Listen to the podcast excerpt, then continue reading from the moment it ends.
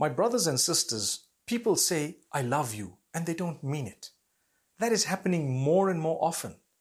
Sometimes we claim to love Allah, but do we mean it?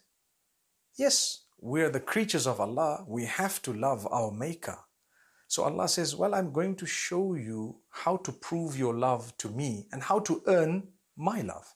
So if I say, I love you, O Allah, I love Allah, I love my Maker, how should I show that? I mean, I wouldn't ever like someone to tell me I love you and then do everything against what I want or what would make me happy.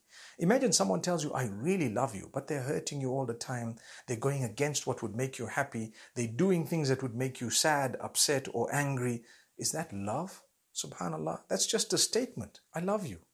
You need to be true even if you haven't uttered that statement. So Allah says, you claim to love Allah. Well, we want to show you. Follow our messenger. We sent you a messenger. We told you to follow the messenger. Follow him, and in return, I will love you too. Subhanallah.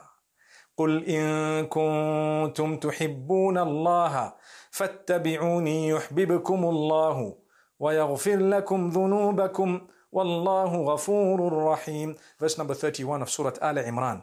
Allah says, Tell them, O Messenger, if you love Allah subhanahu wa ta'ala, then follow me and Allah will love you. And on top of that, He will forgive your sins. For indeed, He is most forgiving, most merciful.